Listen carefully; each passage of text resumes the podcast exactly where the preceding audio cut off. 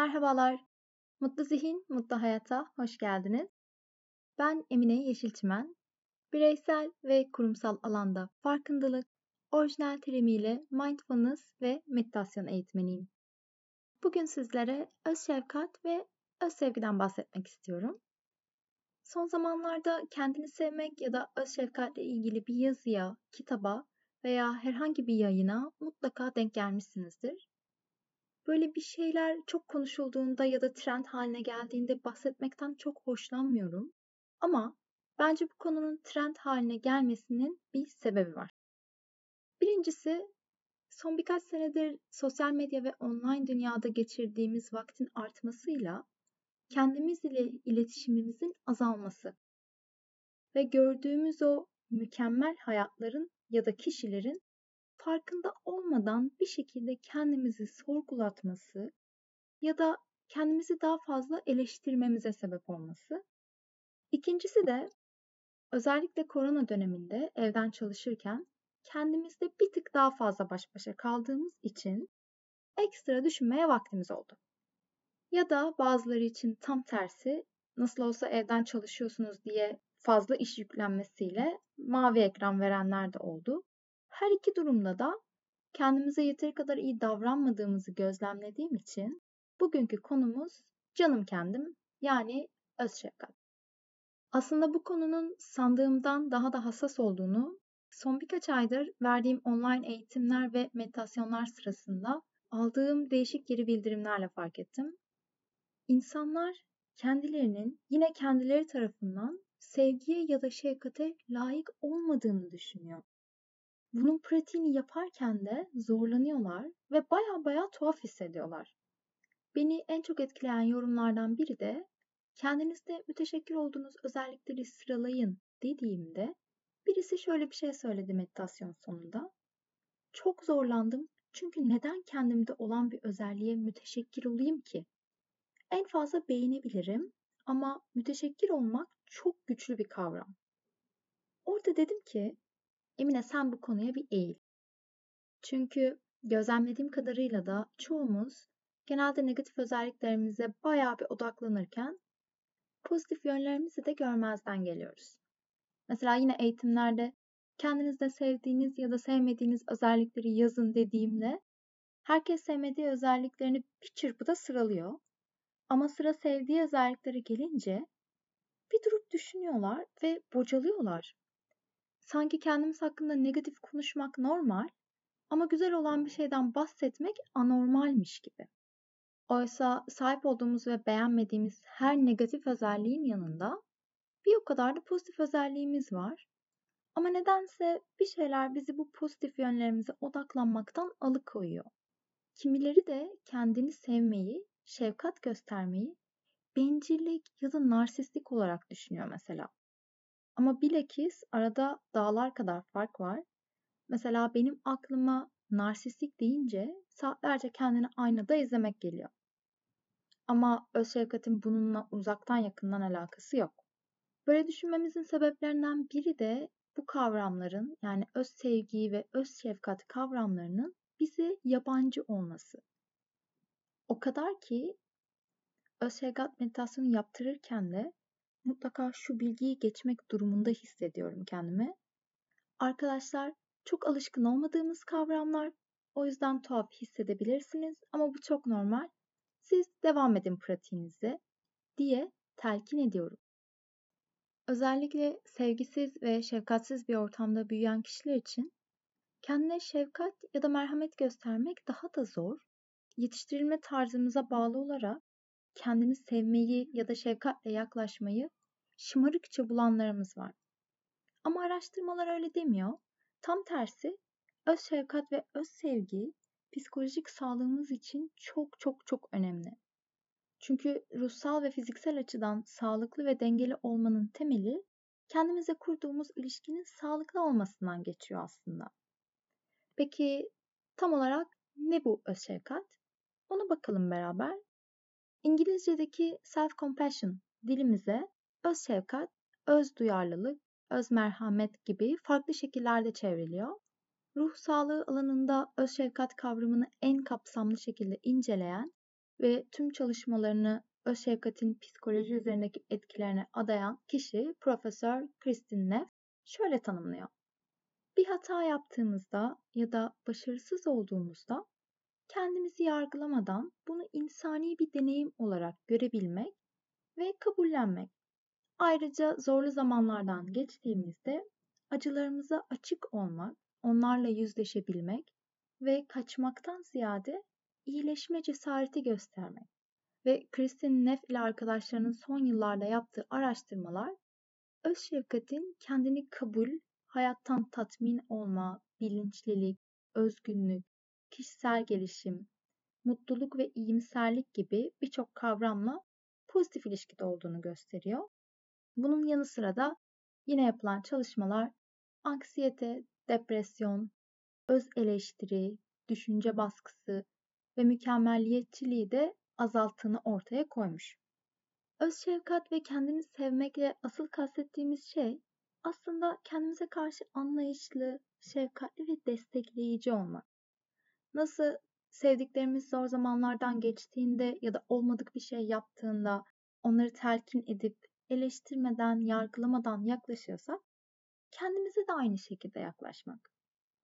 Halbuki çoğumuz tam tersi kendimizi yerden yere vuruyoruz. Burada ufak bir örnek vermek istiyorum. Geçenlerde sofrayı hazırlarken tencere çok sıcakmış, fark etmedim. Elimden kaydı ve hop yere düştü. Ve o an başımdan aşağı kaynar sular döküldü. O kadar özenle hazırlamıştım ki. Ve farkında olmadan of Emine tam bir dedim. Oradan arkadaşım hemen hayır değilsin dedi. Çünkü gerisi tam bir gerizekalısın olacaktı. Ama evde koyduğumuz kurallardan biri kendine iyi davranmak. Çünkü pandemi döneminde daha fazla evde zaman geçirdiğimiz için ve izole olduğumuz için ister istemez bir yerde error verdik. O yüzden kendi kendimize böyle bir yöntem geliştirdik. Mesela birisi kendine aptal, salak vesaire gibi kelimeler kullandığında diğeri hemen hatırlatma yapıyor. Hayır değilsin diye. Muhtemelen o yemeği düşüren ben değil de arkadaşım olsaydı ay George'a tam bir gerizekalısın demeyecektim. Olsun dışarıdan söyleriz ya da yumurta kırarız der geçerdim. Ki kendisi de geçenlerde yemek pişirirken yemeği yaktı. Ve vaktimiz çok kısıtlı olduğu için, öğlen arası olduğu için yarısı yanık yemek zorunda kaldık. O kadar utandı ki garibim kaç kere özür diledi. O kendini kötü hissettiği için ben daha da kötü hissettim. Ve ısrarla telkin etmeye çalıştım. Olsun yanık mercimek de yemedik demeyiz falan diye böyle espri yaptım. İşte tam olarak kendimize karşı da bu tavırdan bahsediyorum. Sadece mercimeği yaktığımızda değil, genel olarak hayatta başarısız olduğumuz ya da acı çektiğimiz durumlarda da kendimizi eleştirmekten ziyade anlayışlı olup olumsuz deneyimleri de yaşamın bir parçası olarak görmek, olumsuzlukların üzerinde durmaktansa mantıklı çözüm yolları aramak. Çünkü öz şefkat bize kendimizle daha iyi anlaşmamız ve kendimizi daha iyi tanımamız için de alan yaratıyor aslına baktığımızda. Yeryüzünde bana bir tane her şeyle mükemmel bir insan gösterin desem, gösteremezsiniz. Gösterseniz de ne kadar gerçekçi olur? Hiç zannetmiyorum gerçekçi olacağını. Çünkü hiçbirimiz mükemmel değiliz. Olmayacağız da. Elbette hata yapacağız. Bazı durumlarda yetersiz kalacağız, zorlanacağız. Ama bunların hiçbiri bizim değerimizden bir şey eksiltmeye sebep değil. Aksine bizi güçlendirecek şeyler. Lakin neden kendimizi her koşulda değerli ve sevgiye, şefkate layık görmek bu kadar zor? Bu soruyla sizi baş başa bırakıyorum.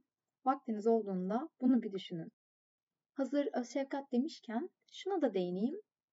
Buradaki kasıt ben böyleyim deyip her şeyi salmak ya da başarısızlıklarımızı, yanlışlarımızı dikkate almayıp düzeltmemek değil. Kendimizi fütursuzca eleştirmeden, cezalandırmadan kendimize arkadaşça bir tavırla yaklaşmak. Kristin Neff araştırmaları sonucu öz şefkati şöyle üç temel boyutta ele alıyor. Hatta kendisinin öz şefkat meditasyonları da bu yönde. Birincisi öz nezaket. Yani self-kindness. Az önce bahsettiğim gibi arkadaşlarımız mercimeği yaktığında nasıl onlara nazik bir şekilde yaklaşıyorsak biz de kendimiz hata yaptığımızda kendimizi yargılamadan ve acımasızca eleştirmeden sakince yaklaşmak. Bir nevi iç sesimizi daha olumlu kullanmak. İkinci boyut common humanity, yani ortak noktamız, insanlığın ortak noktası diyelim buna. Bu da biraz daha büyük resme bakarak aslında yaşadığımız zorluklarda yalnız olmadığımızı hatırlamak üzerine bir kavram. Çünkü genelde ters bir şey olduğunda ilk tepkimiz neden ben?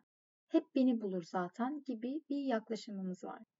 Mesela annemin en çok kullandığı sözlerden biri, bütün manyaklar beni buluyor. Hepimizi buluyor. Hepimizin hayatında o manyaklar var ve bir şekilde belaya sebep oluyor. Ya da birçoğumuz maddi manevi problemler yaşıyoruz. Ayrılıklar, kırgınlıklar, kilo problemleri, işimizden tatmin olmadığımız anlar ya da hayatta ne yapmak istediğimizi bilemediğimiz, dipte hissettiğimiz anlar. Bunları herkes yaşıyor. İşte bu noktada neden ben, hep beni buluyor diye düşünmektense herkesin aslında zorluklarla başa çıktığını bilmek, yalnız olmadığımızı hissetmek, bize sakinleşmek ve olaylarla daha kolay başa çıkmak için bir tık daha fazla destek oluyor. Ve gelelim üçüncü boyuta. Tabii ki de mindfulness. Mindfulness'ın buradaki yeri de acı çektiğimiz zamanlarda bakış açımızı daraltmamamız üzerine. Mesela olayları kişiselleştirip, abartmak, muhtemel senaryolar üzerine evirip çevirmek, takıntı yapmak ya da bastırmak yerine kendimizi hatalarımızla, kusurlarımızla kabul edip daha iyi bir versiyonumuz olmak için çabalamak.